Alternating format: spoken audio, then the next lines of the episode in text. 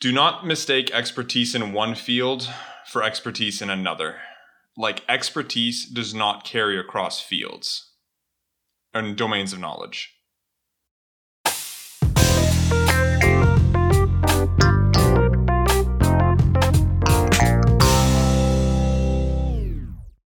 That's a very good point because I feel like the general public thinks they understand COVID, for example, because they're so good at other things like their regular day job that they think that they can apply whatever knowledge or that the fact that they're smart in their general job to other things like science. Also, another fun fact uh, we'll get a two for today. Dunning Kruger effect is not what people think it is.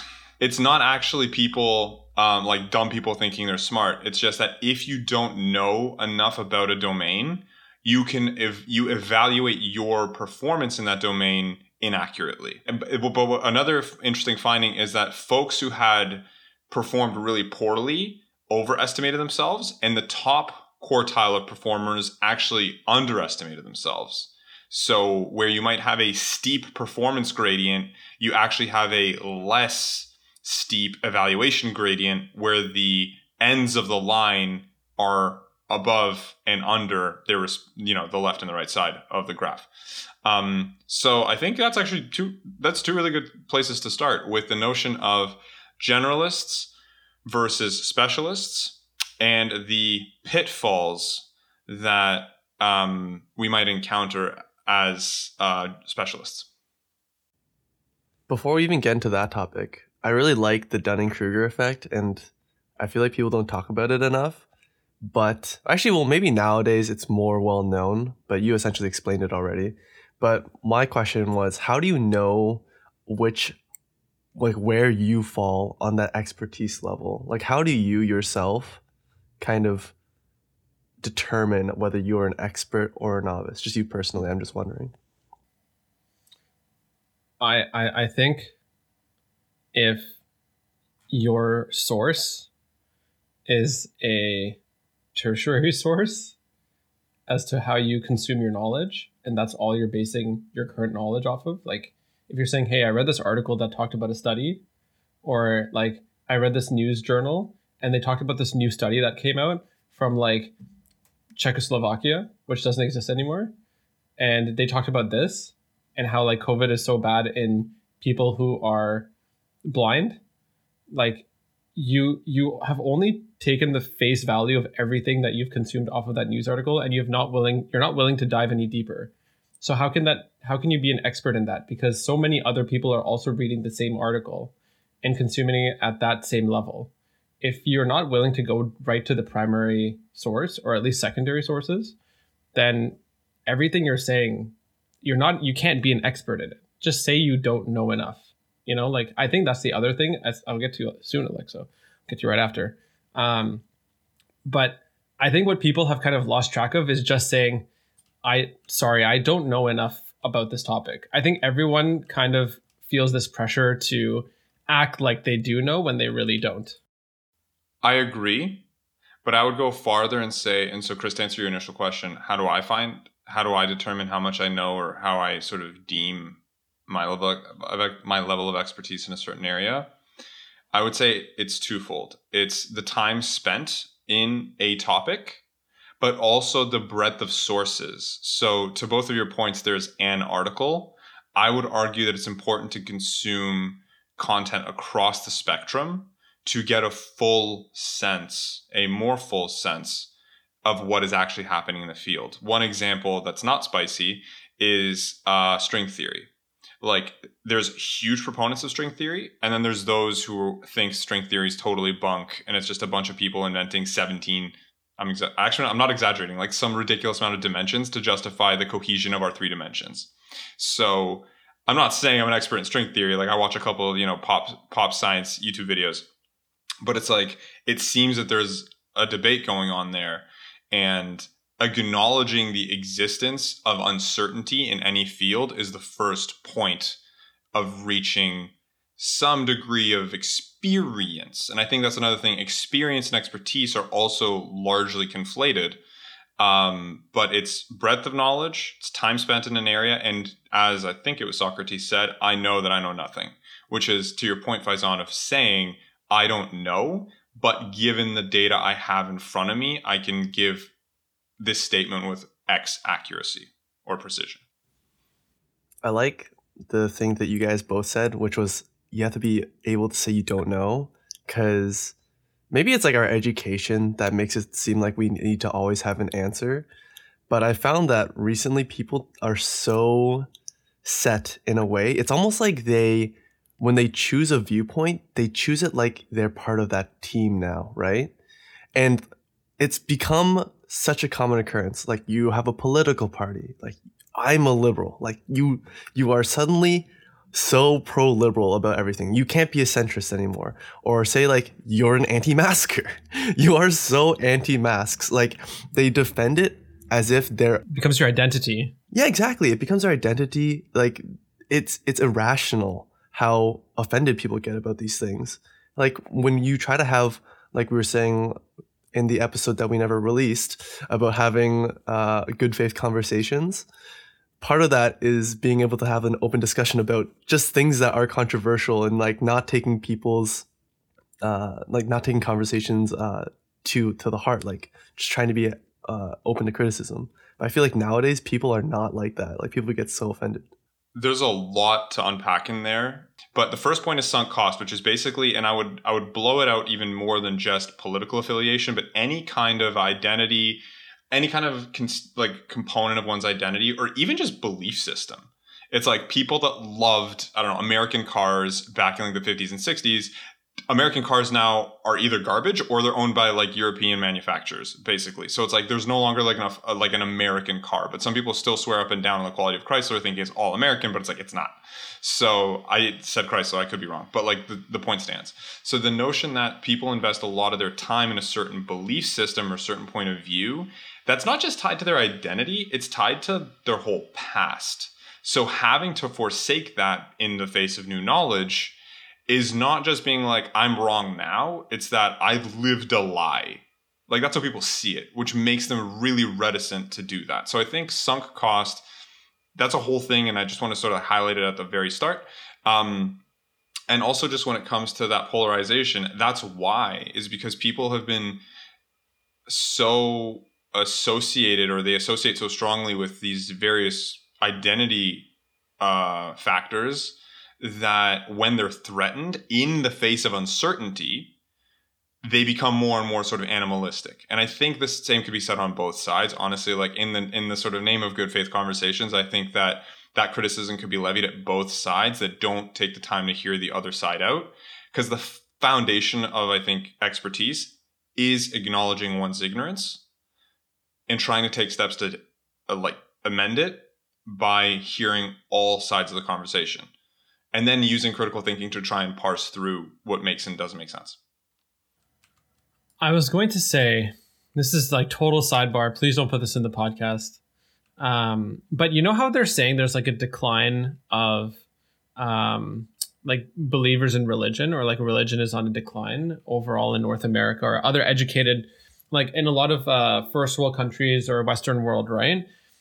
I was like thinking it's almost like the people who believe in all of these sorts of like almost like conspiracy theory level stuff, right? Like anti-masking, anti-vaxxers, um, that crowd of people who are like so like we said, they, they need to belong to this sort of identity.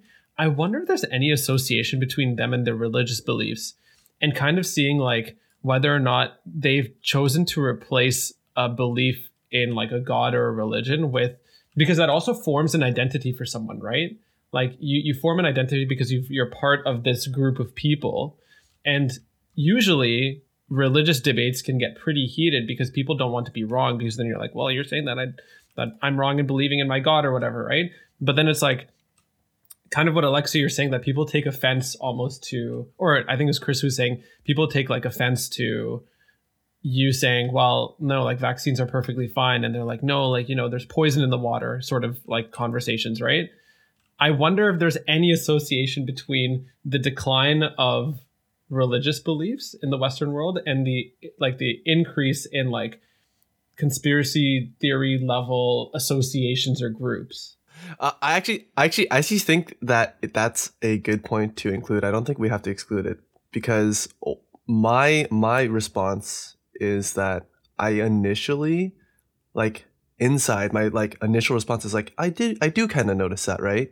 But I think it's more of a, uh, what do you call it? Like a not a survivor bias or like it's like a confirmation bias, because when you see religious extremism on TV and then they also just happen to be anti-maskers it's like you kind of you know put those two like two and two together right or like for example like I, like i'm not i'm not saying like a religious extremist would be like an anti-masker i'm actually saying the complete opposite. Like i'm saying someone who who has who does not believe in religion anymore is like an atheist or agnostic. Like because those people have lost like an identity to a group. Are those people forming new group identities with these other extreme so- sorts of things?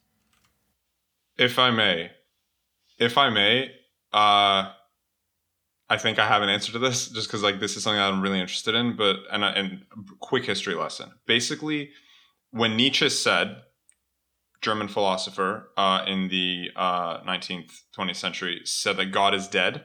He did not say that as a victory like it's like, yay, we killed God. Like secularism and the Enlightenment has finally won. He almost said it as like a as a bell tolling for like the soul of humanity. Read into that as much as you will. Basically, what happened in the 20th century with the rise of fascism, communism, the Nazi regime, and all that kind of stuff is people replacing old school religion for new gods, which is basically the people, the economic system, the cult, you know, the cult of personality, and all these systems. So what once was gave people purpose, what once what sorry, what was once a source of purpose and community for people in a much more local level because everyone had their local church, their local parish, or you know of other denominations. Um, I have a Christian background, like that's why I'm most familiar with that terminology.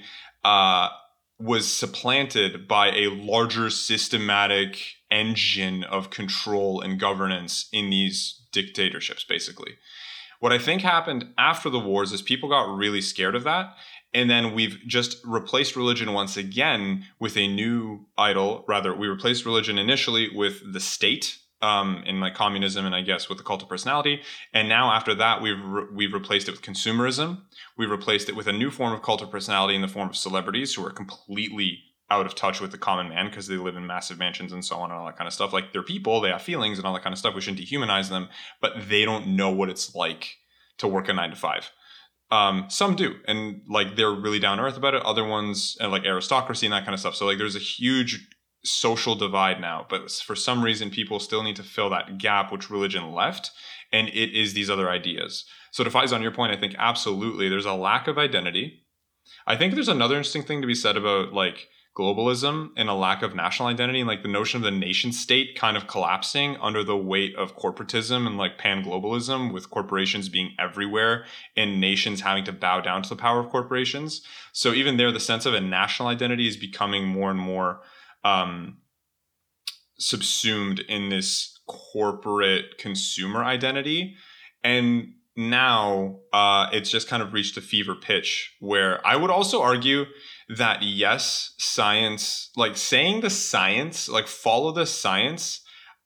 What what what's behind that? I'm fine with, but that statement's super dogmatic. Like when you think about it, like science says, God says. Replace the rhetoric that we hear in like the Western world with God, Hitler, whoever it sounds fucking terrifying. Mm-hmm. So, like, I'm not saying that the world is unscientific. Far from it. There's tons of research being done daily, and there's new insights being like uncovered. But the way it's being packaged is eerily similar to just shoving ideology down people's throat. You know what I mean? Where it's like, and people, and again, in in the name of good faith, asking why someone's doubtful. And I guess we can loop back to what we talked about was with our patients like I tons of patient experiences where like they're you know patient is I'm gonna say obviously they have clinical they have symptoms of clinical depression, anxiety or whatever, and they're really really hesitant to take a medication. What do I do? Do I tell them it's like you're stupid, you're crazy, take this, it'll make you better? Like the science has solved this is good for you? No, That works every time. of course, absolutely. Every time, just like talk down to your patients, right? But it's like no, you need to you need to be a partner for them to help find what makes them tick and make them realize or at least give them a shot. And I told patients a million times like I personally and we can get into this as a topic, but it's like for me mental health is always more environmental and lifestyle like than necessarily like medication. Like a lot of times there's a lot of exacerbating factors in someone's environment that medications can help like as a band-aid to give them some breathing room to fix those underlying things rather than uh, you know a panacea of this is going to solve all your problems. But a lot of people don't treat it like that. So i told her i'm like look take this time to get your other things in order and then maybe we can consider getting you off of this. So like creating a long-term plan. So instead of just attacking her and be like this is you're dumb this is good for you right? So in that spirit, it's like, yeah, we can we can sort of decry the anti and again, I think anti-vax is in like is is insincere or it's unfair because you have nurses and pharmacists who are re- refusing to get vaccinated. Are they anti-vax? It's like they've gotten all their shots professionally. They've you know vaccines are hugely good technology, but they're just skeptical of these ones for personal reasons. So it's like even even I find calling someone painting someone with such a broad brush exacerbates the animosity. And I'm not saying that like Anti Pfizer, anti Moderna. sure, exactly. Let's call them anti-corporate, right? We can call them anti-COVID vaccines, like whatever. But it's like That's actually that's actually probably a better word for it because like usually they're not cynical of science itself. They're like cynical of the science that was done. with with heavily with heavily tilted corporate interests. But like Imagine the media started calling them anti-corporate instead. Everyone would blow up. Pfizer stock would drop if we rebranded anti-vaxxers as anti-Pfizers. Oh boy. Oh boy. Anti Pfizer's. Yeah, imagine that. Anti-corporates. Oh my god. Suddenly everyone is woke. Everyone's anti-corporate. Pfizer, please sponsor us, and we will stop saying this. Um, no, man. Like, you, you know what I mean? Like, and I mean, again, I'm I'm not here to like side with anyone because again, I don't know shit. I'm an idiot. but like, the notion of just being open for conversation and like, and then what? Like, the other side paints us as you know sheeple.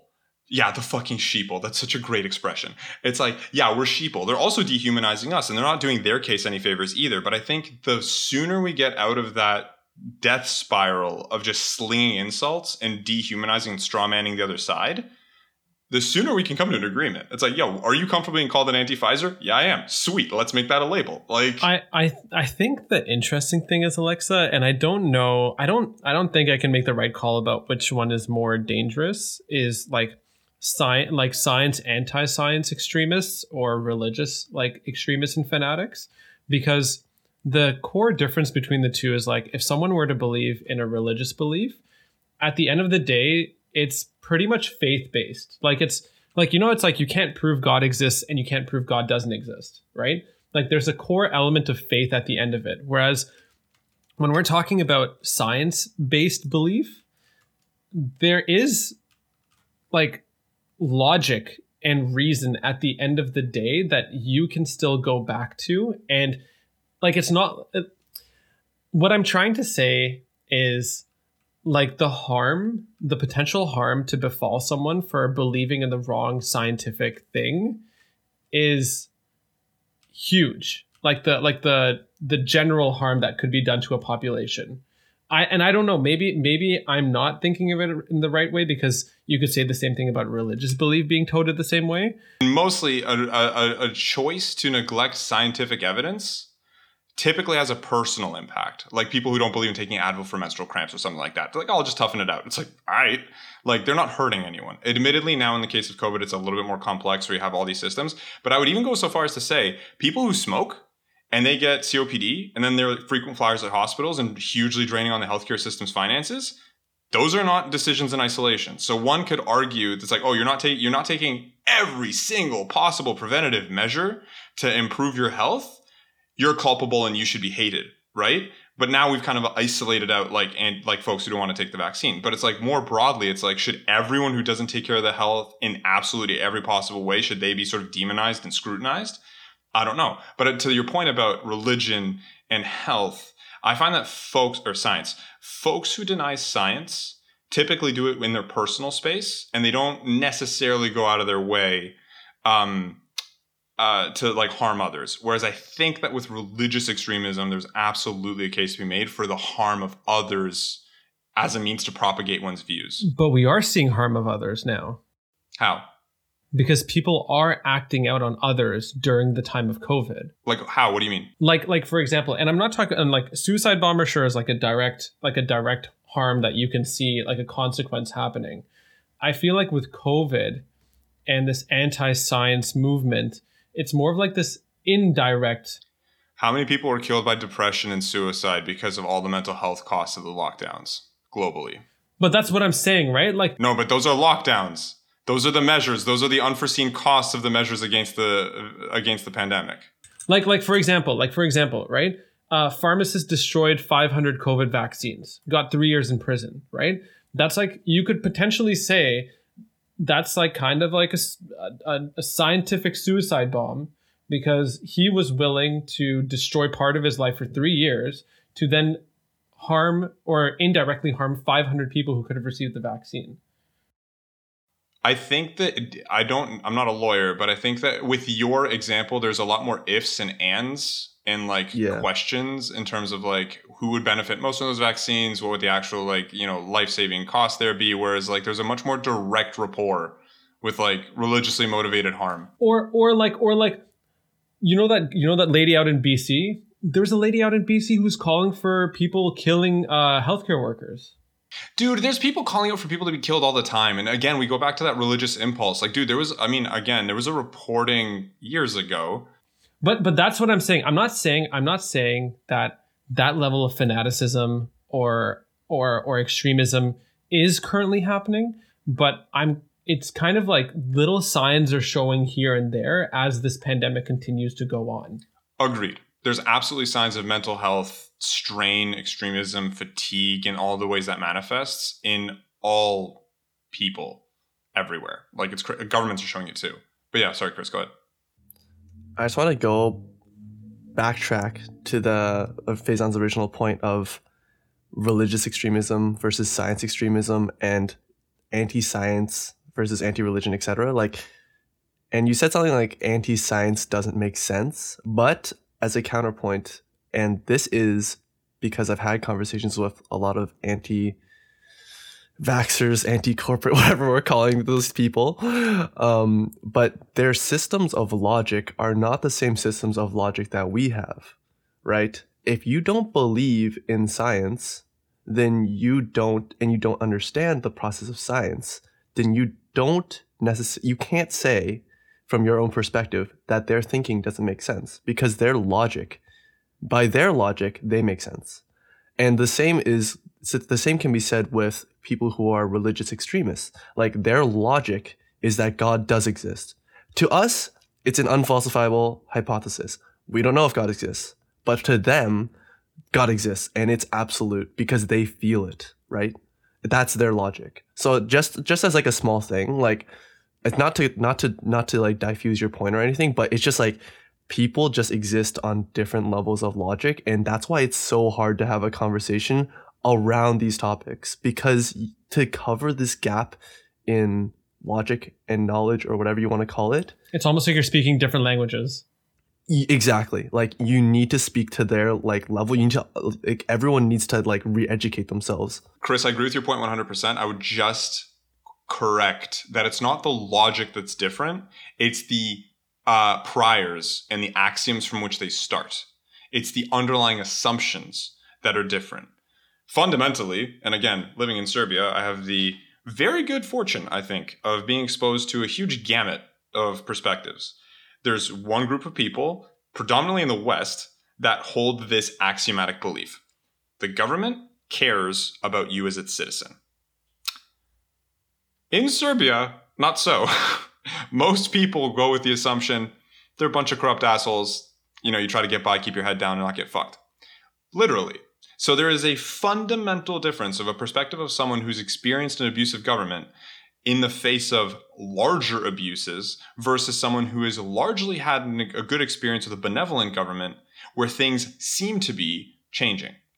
So, like fundamentally, there's the assumption of good intent on the part of governments. There's the assumption of good intent on the part of pharmaceutical corporations, and largely, what I would say with all that we're talking about, it's not science as a process. I think that even the people that are against, or that are against skeptical, however we want to call them, they don't they understand like they understand logic. They understand cause and effect. They understand you know sequences of events and so on. It's just that their minds start from a place of suspicion and and skepticism. So the notion is that the science was compromised right? This institution is compromised um, what and I think fundamentally the issue is institutional compromise and the perception of it. So a lot of people that don't buy what like the CDC is selling, what the WHO is selling, and so on, they don't have an issue with science done independently. They don't have a, an issue with scientific inquiry done without commercial or compromised interests. I think it's just some people see more compromise than others. Whether that's perceived or not, or if it's actually there, is up for um, civilized debate. And I have some facts on both sides. Like, you know who you know who controls the WHO? You know how the WHO is funded? It's on their website. It's the U.S. government. No, it's not. It's China. And then the C- and then the CCP just grabs him. Famous last words. Alexa was never Alexa was never seen again. I think that's another good conversation to have another time because I did want to talk about our main topic, which was generalists versus specialists. But another good topic would be to go into the background of what scientific research is based on because independent research is great and all but um, where are you going to get the funding to do that? That's a great question. You need money. Money makes the world go round. You need millions and billions and trillions of dollars to do research globally. Like you're not going to get like a million vaccines into people's arms without that money so I would I just a question to the listeners and I guess to the team so we can pick it up on our next on our next episode. But basically, where who benefits from the dogma that RCTs are the gold standard? I'm not saying they aren't, but I'm just saying if RCTs are the only admissible evidence in the court of scientific opinion, public scientific opinion, who stands to gain from that?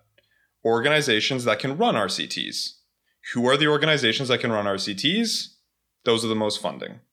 So versus anecdotal, yes, or maybe like other study designs at smaller scale, but that are actually like frontline clinicians doing their jobs in a sort of active and real setting and looking at evidence. Not saying that there aren't confounders, not saying that there shouldn't be like a rigorous analysis done, meta analyses and stuff like that, but just like I, I just asked the question of RCT specifically, with their fundamental assumptions of massive capital and size, who can execute them, and then being and then being given this spot in the public discourse. It's just impossible. Like you just like the amount of money. It's just it's just something you can't you can't overcome. And uh, we'll talk about this more on another episode because I feel like that's actually something that's really I really want to touch on because honestly, scientific evidence is so fucking frustrating to read through. Knowing like when they when they say, "Oh, no conflicts of interest," it's like ah. You know what's really you know what's really funny, Alexa. Just to that point, and I know we'll we'll cover it later. Um, if if we only used RCTs, like RCT based evidence for psychiatry, uh, we would not be treating anyone. Because like, because I mean, no one cares about psychiatry and mental health in healthcare. So uh, there's like no funding for it, so there's therefore there's there's like so little head-to-head trials between drugs. It's so funny. So like you can't even pick what is better because no one's willing to do head-to-head trials of, on medications after they're released. Last point: you can't do head-to-head trials at all anymore because they're made by different companies. So if you prove that one drug is better than the other, you're going to ruin your relations with the other company. But whatever. Okay, we're moving on to specialist versus generalist. I hate science. Ah, I said it. the pharmacist podcast that default into tribalism and anti-science rhetoric. But no or this this last whole the last two minutes was was facetious. Don't take it out of context. But uh, right, so I think okay, so we hit sunk cost. I'm going back to my five point plan because I am that much of a nerd. Um, And I think that I And we're talking about sunk costs in the sense of being a specialist, right? Exactly. Because the, and I guess this is that fundamental difference is that being a generalist invites uncertainty because you understand that no single walk of life or field can unlock the mysteries of the universe. You understand fundamentally that you need to approach a problem from multiple directions. And guys, I think our previous conversation was exactly an example of that. We looked at an economic perspective, we looked at a fucking religious perspective, we looked at it a historical perspective. Like, if we lacked any of those aspects, the conversation we just had would be that much poorer for it, right? So, I think from from that reason, I think we made a solid case in point of the importance of having a broad view of things and really taking in different angles to have a wholesome understanding of a topic. So, from a specialist perspective, like yeah, we could have had someone in our chat who was like super historically focused, but they wouldn't have necessarily been able to contribute as much because they could be like, ah, yes, well, actually, in this example and from this century and so on and so forth, it's like, okay, cool, but how does that feed into the broader conversation and does that really add?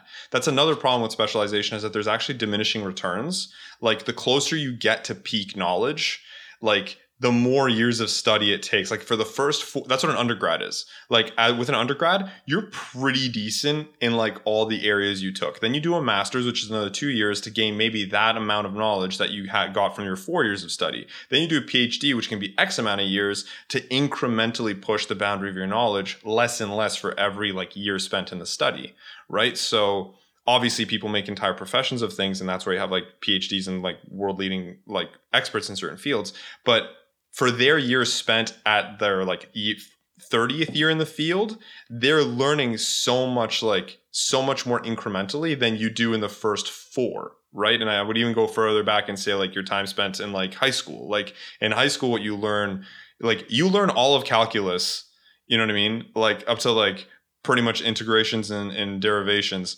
um, which is like uh, Newton-esque science up until grade 12 right? So like you're 18 years old and you know what Newton knew. Admittedly, he was like 28 when he discovered or 26 when he discovered calculus, but like it's faster. So there's a sense of time spent to learn something and then there's that sunk cost where it's like oh my god i spent so much time learning and getting like being the peak of my field but what if that doesn't apply elsewhere which my second point reiterates which is expertise in one area does not lead to expertise in another so like people can be amazing astrophysicists but they're shit philosophers, right? Or like someone can have a really good historical knowledge, but then they can't really comment on like literature, let's say, or astrophysics for that matter, or ethics. So I feel like there's and there's and I think it's the fault of the public that someone sees PhD on someone's name and like, oh shit, they're really smart. It's like they probably are, but they might not know what they're talking about in a given field. Smart about one thing. yeah, exactly. I mean, same thing with pharmacists. Like we're hella good at drugs, right?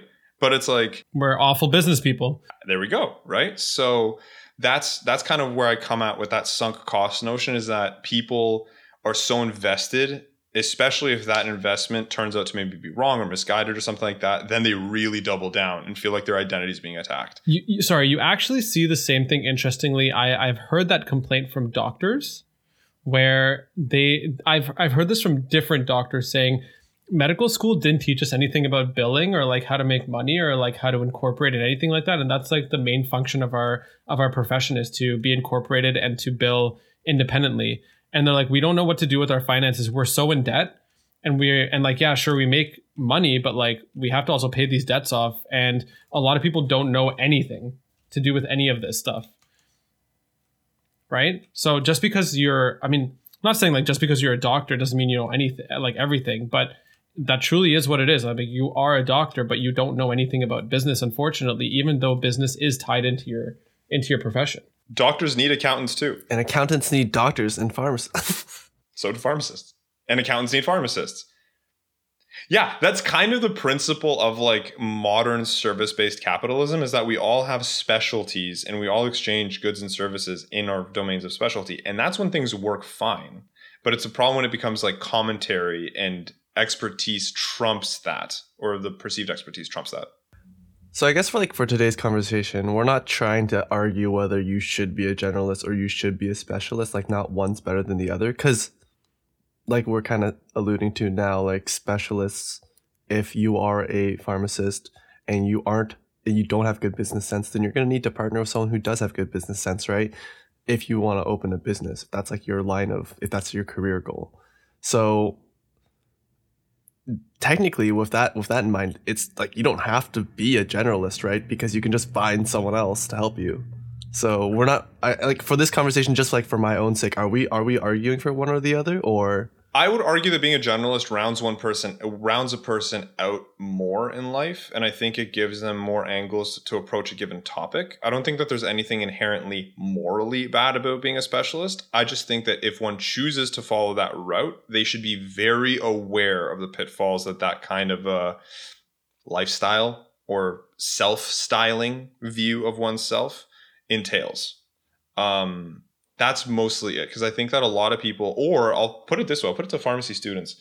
We come out of pharmacy thinking, sweet, I'm like, you know, I finished U of T or like I finished Waterloo and I'm super smart and I'm like top of my class, whatever. But it's like the moment you finish school, you're already outmatched by anyone who's been in the field for like two years because they know how to build, they know how to do blister packs, a million other things, which you're just going to learn by experience. So being that specialist of like, ooh, I'm the best like pharmacy student. It's like if you haven't done anything else, if you haven't, and this is kind of harkens back to my episode with Andrew, if you haven't like differentiated yourself in any way and taken a sort of multifaceted approach to yourself as a person and yourself as a professional, you're not going to be that hot commodity on the market.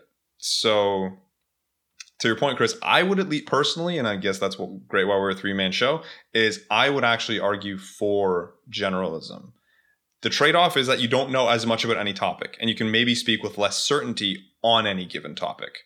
But I think that that's made up for in breadth, understanding, sympathy for different perspectives, and things like that.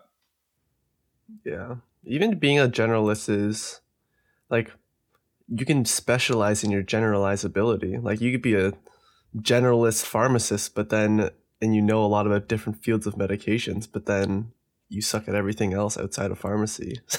Because there's so much to know even within the field of pharmacy. To be a generalist as a pharmacist requires a lot of brain power.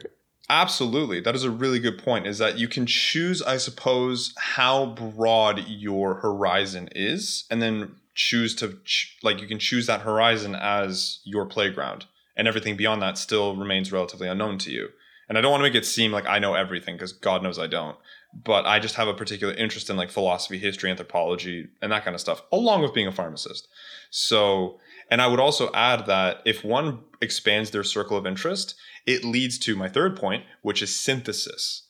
And sp- people in their specialized fields, they can obviously synthesize, but they're pulling from fewer resources. They're pulling from a from a more narrow uh, supply of information by focusing on a very narrow um, field. So they can't synthesize as much and have this cross like cross pollination of ideas. Whereas when you're a generalist, you can attack things again, as we did in our conversation earlier. You can really approach things from so many different angles and come and really stress test your ideas against different perspectives. Just a funny story about that. Um, I'm doing like my rotation in hospital in general internal medicine right now, right? And every time the team refers to a specialist, you're obviously gonna know what they're gonna say because when you refer to cardio, they're gonna be like, "Oh yeah, this is a cardio problem. You gotta you gotta start them on some like cardio medications. You gotta like put them on a Holter monitor." But then they're they're also having kidney problems at the same time, right? So like you refer to nephro, and nephro's like, "Oh, you know, you gotta give them Lasix. You know, their their kidneys are not functioning." It's like like like no matter what specialist you consult they're always going to say that the problem is within their field of expertise. It's like okay guys there has to be some kind of interplay here right? But they'll they'll at the same time like maybe maybe they know that there's some interplay and but they don't think it's in their realm of knowledge to talk about those things. I don't know. It's just funny to me just observing.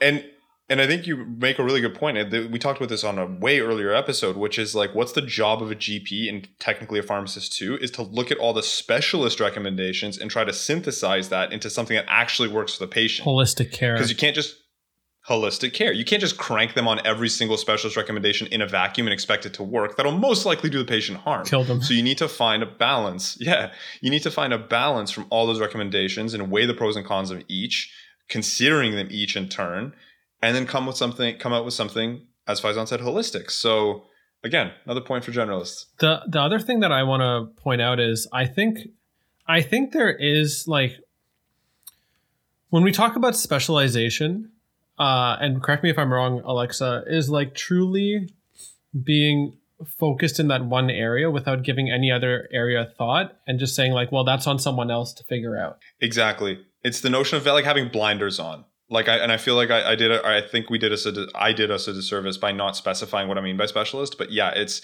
it's blindly adhering to one's area of expertise and also trying to translate things out of it that may or may not be applicable and done so out of ignorance for those other fields like the reason why I point that out is some people could look at my like work experience so far and say like, oh well, I primarily do um, psychiatry and mental health, therefore I specialize in that field, and but I would say that they're wrong because even though my experience is within that field, it doesn't mean that I am not generalized in other realms. And I, and what I mean by that is um, for example, I was at Ontario Shores, which is a psychiatric hospital, but I was doing additional projects, right? Like I only wasn't just treating myself into the clinical realm of psychiatry and mental health. I was also doing other projects like antimicrobial stewardship. Um, I found myself gaining experience in other things so that I could easily uh, transfer my knowledge and experience from one thing to another.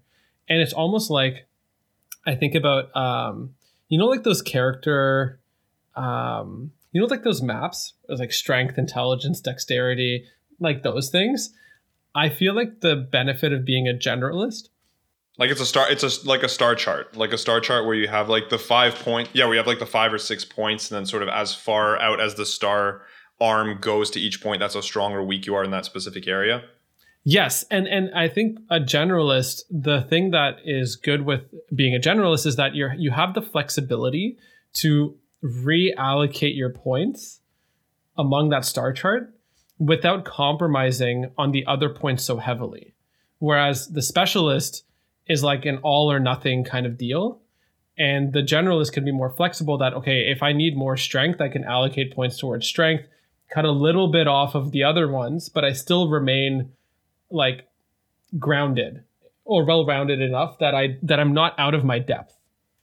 And I know the quote for today. Um, it's the jack of all trades. Like jack of all trades is typically uh, quoted like that. That's used as a derogatory term. Jack of all trades, master of none, right? Yes. Is it? Yeah, it is. I call myself a jack of all tra- jack of all trades all the time.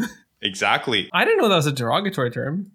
No, the full so the first half of it is a jack of all trades is a master of none. Yeah. Like the the fact that it ends on a negation implies a sort of negative connotation. But the rest of it is, but oftentimes better than a master of one. Ooh. There you go. So it's much like the curiosity killed the cat, but satisfaction brought it back. There's a lot of phrases that we know the f- Weird. I've never heard the second parts of any of these quotes. Yeah, because no one talks about it, bro, because the agenda's out to get you and make you a conformist. I was such a specialist in short idioms. this is like my random tidbits that I just kind of know. Wow, I never knew these. It's a fun fact. Like, also another one. These are kind of my three go-to ones. But you know the expression like "blood is thicker than water." Yes. The implication being like family should be closer. Like you, you can't replace family. The actual expression is the blood of the covenant, which means like agreement or sort of pact, is thicker than the water of the womb.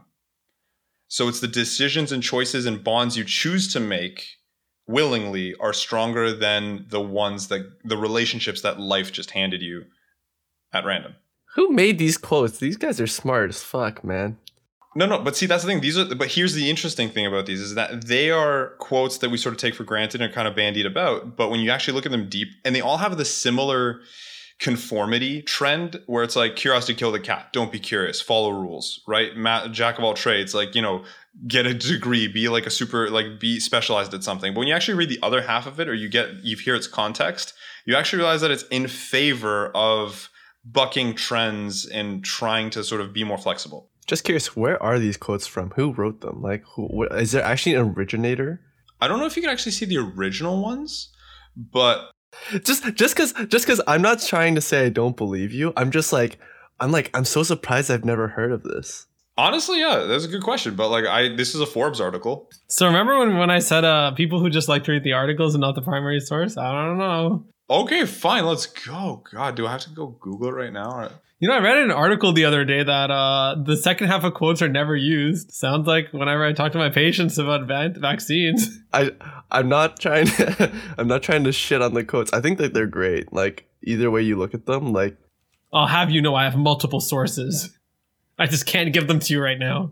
Yeah. Or my favorite one is educate yourself. I also may be full of shit. I don't know. we'll put them in the show notes. Offthescriptshow.com, by the way. Uh, okay, I, I just want to give an example on that. Uh, either way, it was a good thought experiment. I, I want to give an example on the on the thing, the article thing that I had mentioned because it was a very specific thing that I had gone through when I was talking to a patient. Um, they they were basically talking to me about like theoretical COVID treatments and how um, like they're like, yeah, this article talked about the study, um, and you know that that's what the study was saying. And I was like, did you read the study? Like, no, I haven't had time to read the study. And I was like, right, but like you can't just go based off of what the article is because inherently whatever news site you're using has an agenda that they're trying to push. Um, one of the interesting things was, I'll, I'll give a historical thing. So on Facebook, someone had posted in the past um, this article. This again, this article talking about a study about male contraceptives and how there was a study that had been done on the use of like a male pill, a version of a pill, and that um, the the the study had been canned or what, what do you call it? The study had been stopped because of the side effects of the male pill. And the side effects that the article had mentioned were like very similar to that of the female oral contraceptive. And the person who had posted on Facebook had said like, "Wow, like, uh, like m- men can't go through the same thing women can go through. So like, you know, like women have to go through it, but like a man can't go through it because of the study." I'll, you know, I will say I'm, I don't agree with the fact that you know the historical context of women using oral contraceptives only versus the stu- the amount of money that's gone into male contraceptives. That's beside the point.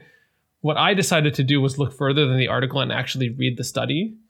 And what had happened was out of the small number of um, participants that they had, I don't remember how many it was. It's a long time ago. This is years ago. But the pool was small. I think it was maybe 100 to 200 people. Um, I think three to five of them had become infertile, and only one had recovered so far after two years. Wait, this is patients taking the male contraceptive? Yes, it was something like that. So, and then the study, and then in the study, it cited like because of the high rate of infertility due to this medication, we have decided to stop the study. So they weren't so concerned about the regular normal side effects. And in fact, if you again if you read the study, they did a survey with the with the participants and it was like 80 to 90% of them said that despite whatever side effects that they had been experiencing, they would willingly take a male oral contraceptive themselves. Like they would still take it. So the participants had a high favorability for the for the pill, for the male version of the pill the study had been stopped due to the infertility side effect, the high rate of infertility, because we're talking about like three percent potentially of of chance of infertility, um, which I don't think is duplicated in female oral contraceptives. Um, and the article decided to just cherry pick the fact that this study was stopped because of side effects like um, the, the same ones that that women face, like hot flashes, whatever, whatever, right? Um, and that's what this person decided to then post on Facebook was like, well, this is why they stopped the study. But it was inherently wrong when you read the reason for the study and the fact that the male participants were willing to take the pill, right? Like the agenda was not that of like female versus male in the realm of oral contraceptives at all. But that's what became pushed because they just decided to read an article and didn't go beyond that to read the actual primary source. So every time I think of people citing articles, I just go back to that experience that I had, which was you have to look past the article and you have to read the actual study. And if you don't know how to read studies, learn. Like you need to learn research methods and understand the science that's happening at the forefront. Man, honestly, I'm so excited for our scientific research episode. That's gonna be lit. I love scientific research, but I also hate it. Says the oncologist prodigy. Uh, I have one other point to add there, and this is maybe from a because I take the view that as healthcare providers and people of science, we have a sort of we should hold ourselves to a higher standard. Um, making information accessible to the layperson. I mean, we do that all the time when we counsel patients and stuff like that. But I think it should also be another responsibility or criteria, I think, for easily or largely disseminated scientific literature to be accessible. And I, I heard on a podcast somewhere, I can't remember what it was, but basically, if you're uh, kind of going to the specialist, but I'm not I'm not like ragging on specialists here, but just as an example, like if you're in a very specialized field and if specialists one field adjacent to yours don't understand what the hell you're talking about, that's too specific. Like that's if it's inaccessible and way too esoteric that even folks who are, you know, close to what you're doing don't get it, that's crazy. Like how the hell is that supposed to be any meaningful insight to like the layperson if if people that are close to you still can't understand it. So I think to your point, Faizan, it's up to the reader to really make the effort to understand what it is that they're making life choices on, uh, based on. And it's also up to the producers of knowledge to really try and make it clear. And if it's ambiguous and being like it's really hard to draw conclusions, some studies do that. Like I've heard tons of studies where it's like the, the effects were so small or the sample size was so small and so on. More studies are needed. Classic, classic quote. But it's like that's fair, right? Um, I would also still argue that there's perhaps even some bias in that statement itself because it's like, oh, I'm a lead researcher in this field. It'd be great if I got more grants to do more studies on this topic. So it's like there absolutely needs to be more studies on this field. It's like okay, um, that's just the inherent nature of research. But um, to both your points, I think 100%. It's really important that folks read and try and understand, and not just stick to articles because articles journalism's dying in the 21st century. Yeah, and honestly, if you don't know how to read scientific articles, just Google it. But they're gonna get more articles. oh my god, true. Start with the, start with the result. Like start with the summary. Like start with, like literally start with the abstract. You know the results and how the math was done. All that kind of stuff is pretty dense, and then get down to the conclusion. Yeah, the abstract is supposed to be like the easiest thing, the most layman friendly language that you can get. But even that. Read the abstract, then go to the conclusion. but even that is hard to understand because to really understand research, you need to know methods. You need to understand what. But, like, you know, as a baby step, it's better to at least read the abstract. I would also argue that a really good way of approaching this kind of stuff is there's a lot of really great YouTube channels out there of scientifically minded folks, doctors, PhDs, and so on that look at evidence and look at articles and do an interpretation of it, or at least try to like make it accessible to the layperson. Admittedly, when when looking at that method of interpreting or at least understanding scientific literature, it's important to understand the person's bias. Mm-hmm. It's kind of the same as like reading an article. Kind of, but I think that articles don't go into the technical depth that these people might. Like I, I, I know a couple of, I know a couple of like you. YouTube channels out there that really are like very deliberate in how they lay things out and like they'll say it in the jargon of the article and then they'll explain in lay terms what that means like what was essentially done Kurzgesagt True, Kurzgesagt's like that. Um, more specifically, there's a guy. His name is Doctor Mobeen. He's really good. There's a guy called uh, Dr. John Campbell. He's not a doctor. He's a PhD uh, nurse. A lot of people think he's a doctor. I really do like his content, but I think that he doesn't do a good enough job of specifying that he's not like an MD. Um, so a lot of people think that it's like he's a physician.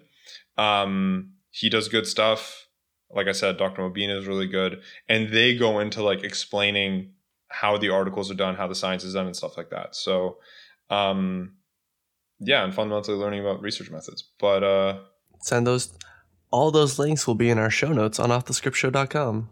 What does this mean for pharmacists, guys? This means for pharmacists, we gotta wake up. Well, wait, we didn't even get through all your five points yet. Do you want to go through your five points? Oh, did we not? No, we did not. Imagine if we just never got through them. I got to synthesis, which is my third point. We got to synthesis, which is my third point.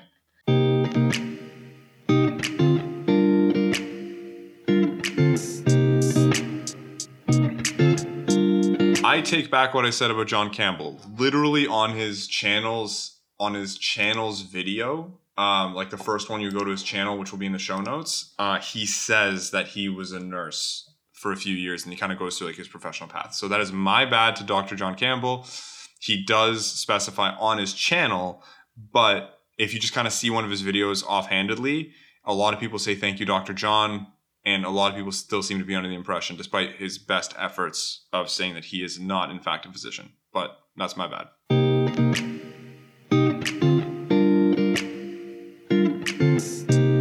So we got to my third point, synthesis, which is basically you can draw on more diff- like different fields and basically stress test your idea vis-a-vis those different fields. Um, the idea then also is the idea that you have greater diversity. So, and why I see those two things as separate. When it comes to synthesis, you're collating everything together into one cohesive point. Whereas with diversity, you can actually see the fundamental assumptions and the sort of histories and the backgrounds of all these different fields and see how they connect as well. So one is kind of at the point of decision making and the point of conclusion. That's the synthesis. But also beyond that when you have like greater diversity it's much like when you're in a meeting you have different people from different walks of life and experiences you have more diversity of just sort of perspective. And again it's that sort of breadth um, that can feed in less in more subtle ways um, i'm honestly okay if someone wants to sort of combine the, the two points of synthesis and sort of general like generality into one. Um, but anyway that's kind of that's kind of the main point is that at, at various levels of the decision making and sense making process you have the ability to lean on other things to help and also to contrast against and use as stress tests basically. Um do you guys have additional thoughts on that or it's kind of a retread of the previous point like am i not being clear enough No, like basically, I think you're saying like as a generalist, you get more points of reference to kind of ensure that you're coming to the proper conclusion.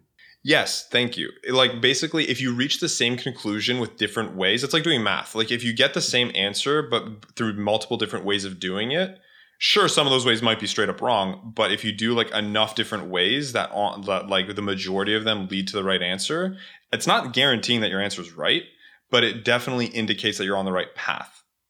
And so instead of having a single dogmatic way of following through a certain like logical cascade, if you can do it with different paths and you still reach the same place, it's reassuring. Not to say that hasn't happened historically where the conclusion was still wrong, but it's one of those things. Equips you better for life. Yeah, absolutely. And I mean, and I think to the point of pharmacists, like Chris, before we had the intermission, like how does this impact pharmacists? Why should pharmacists care? Wait, we need point five though. No, we will get to point five. Point five is like is a good one too. But I think that just again, to Faizan's point, it equips you better for life. If you can see things in a, from a financial lens, from a political lens, and sort of dissociate oneself from just their own little bubble and worldview. And I say little not in a diminutive or sort of like condescending way. I literally mean you spend five years in a given environment. It's pretty suffocating in a way. You don't really understand what life is like outside of that. And like we talked about this um we talked i think i talked i think i talked about this about andrew. Like life outside of the school is so much more different than life in school. So it really you, you kind of have out of necessity this narrowed view of what the world is like and that's why i said little. So it's getting out of that breaking that mold and really trying to understand things from a multifaceted perspective. That's i think why this is really important for pharmacists. And the third point kind of goes back to the point it's kind of ties it in get sorry the fifth point kind of ties it all back with the sunk cost fallacy because as a generalist there's less risk of dogma and sort of dogmatic adherence to your perspective because you one inherently invite a diversity of perspectives but also you're never so sure and you're never so invested in a given view to begin with that you have to put all your chips on it. So there's less danger of becoming dogmatic and stubborn in your views and more open to seeing conflicting evidence. That may undermine because you don't have such a huge sunk cost in that one particular view uh, and you're open to saying i don't know and inherently i don't know is antithetical to the concept of a dogma. Well, I want to be part of a dogma. that's your choice the, the now we get into now we get into free speech and i think that's a here's the problem i was about to say free speech is a spicy topic it fucking shouldn't be but apparently it is um Free speech is very simple. It's like you're free to say whatever you want to say, but I'm also free to tell you that you're stupid. yeah no one's debating that but the question is should the should any authority be able to impinge on your freedom of speech Well, I mean, there's there. That's that's where people have an issue I guess it's like it depends on how that speech will impact the greater community at large. Because, like for example, inciting a riot is against the law, yeah but that requires speech, right? So your freedom of speech to incite a riot is taken away from you because it's against the law. Yeah, and I think that there's I think that at least in the United States, I actually don't know the Canadian like code. Um, but I know that in the United States there's three factors. I think I'd have to check this. Um, there was a time when I was a lot more like into like free speech, like the discussion about it and the sort of all that kind of stuff.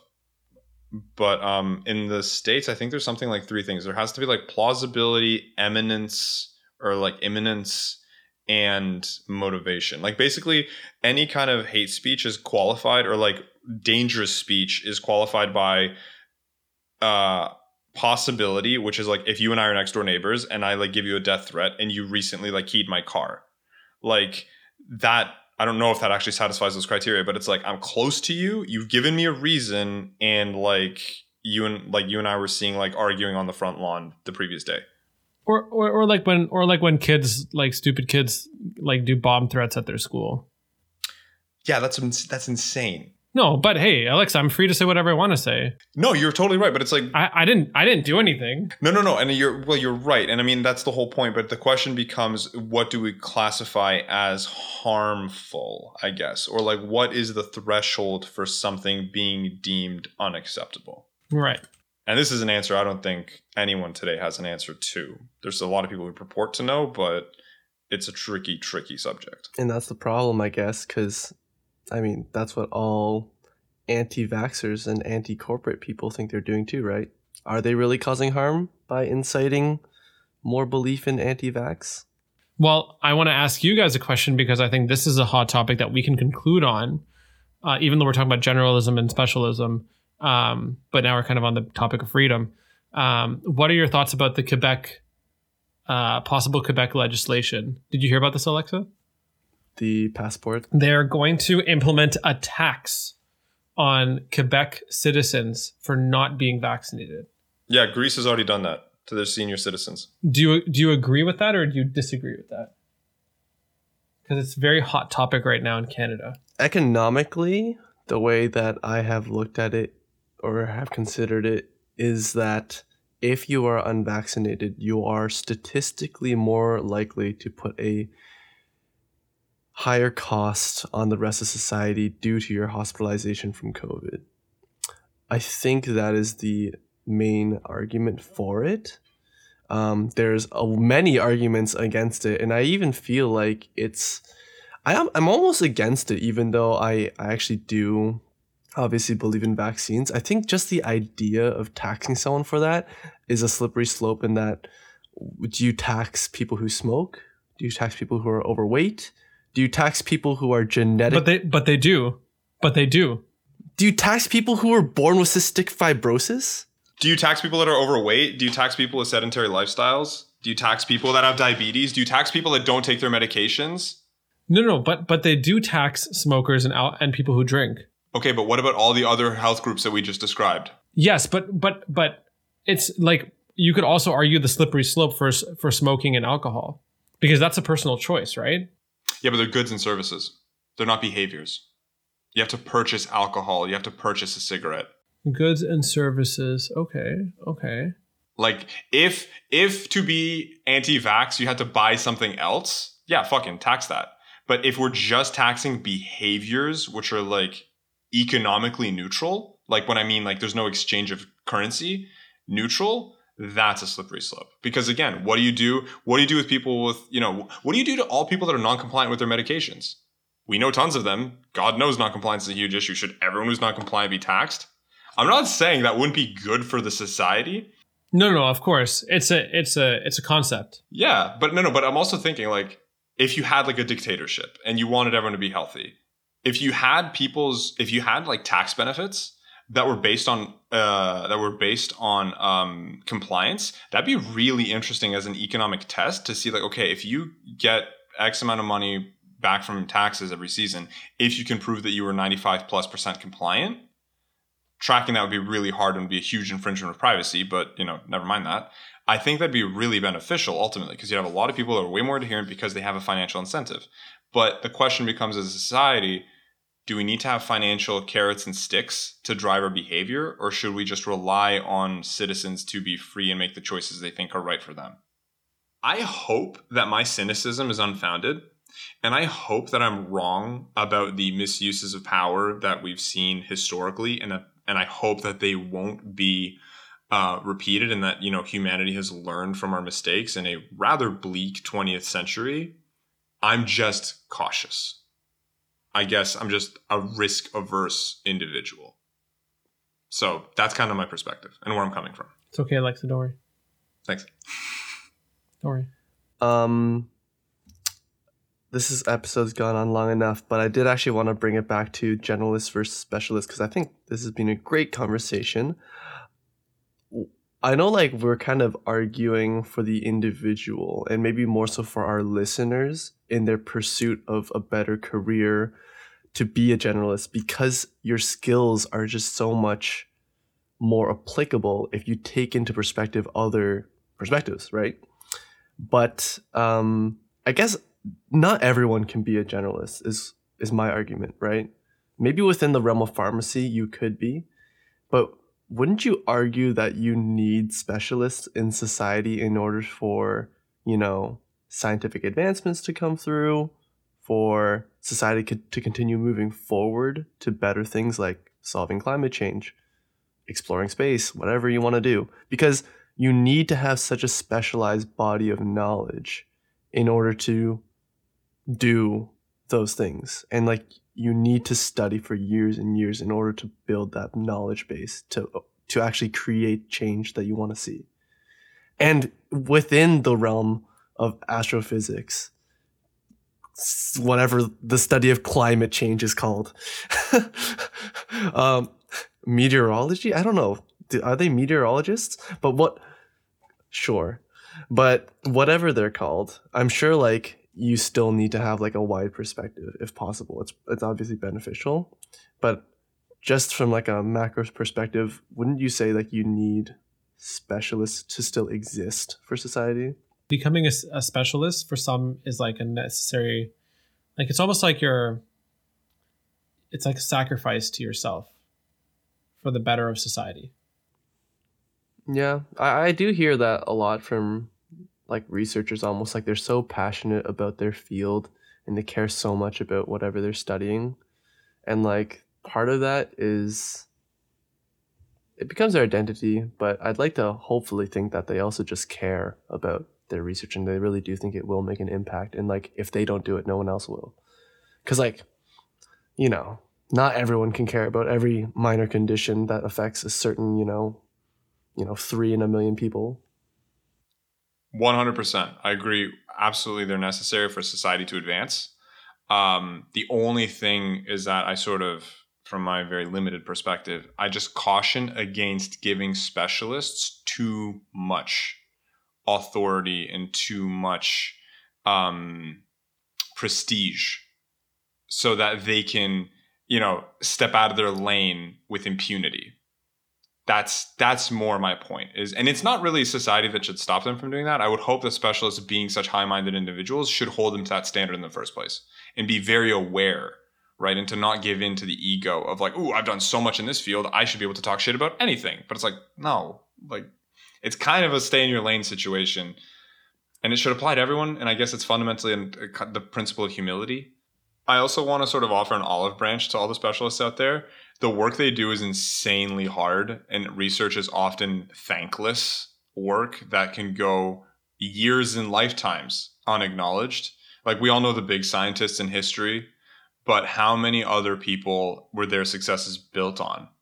And so many people don't get the recognition. And I think that's another problem with the commercial cult of personality and stuff, where we would rather keep up with X personality du jour, but not know really, really impactful members of society and give them the credit that they're due. So if it's done out of passion, that's amazing. And it often is because it's not done out of like fame seeking.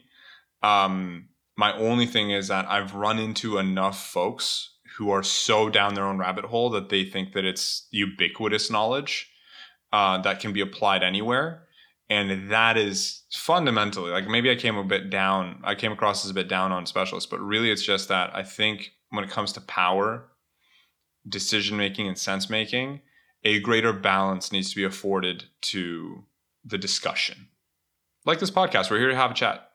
And I think that we can all learn from that.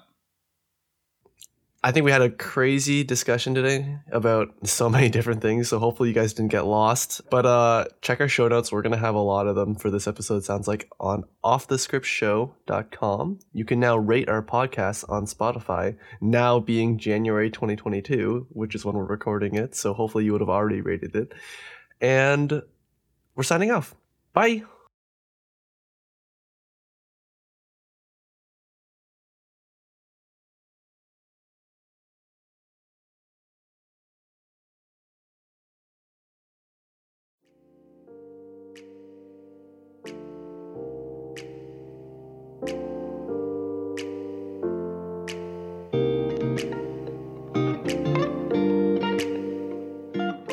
As always, visit offthescriptshow.com to see our show notes and more.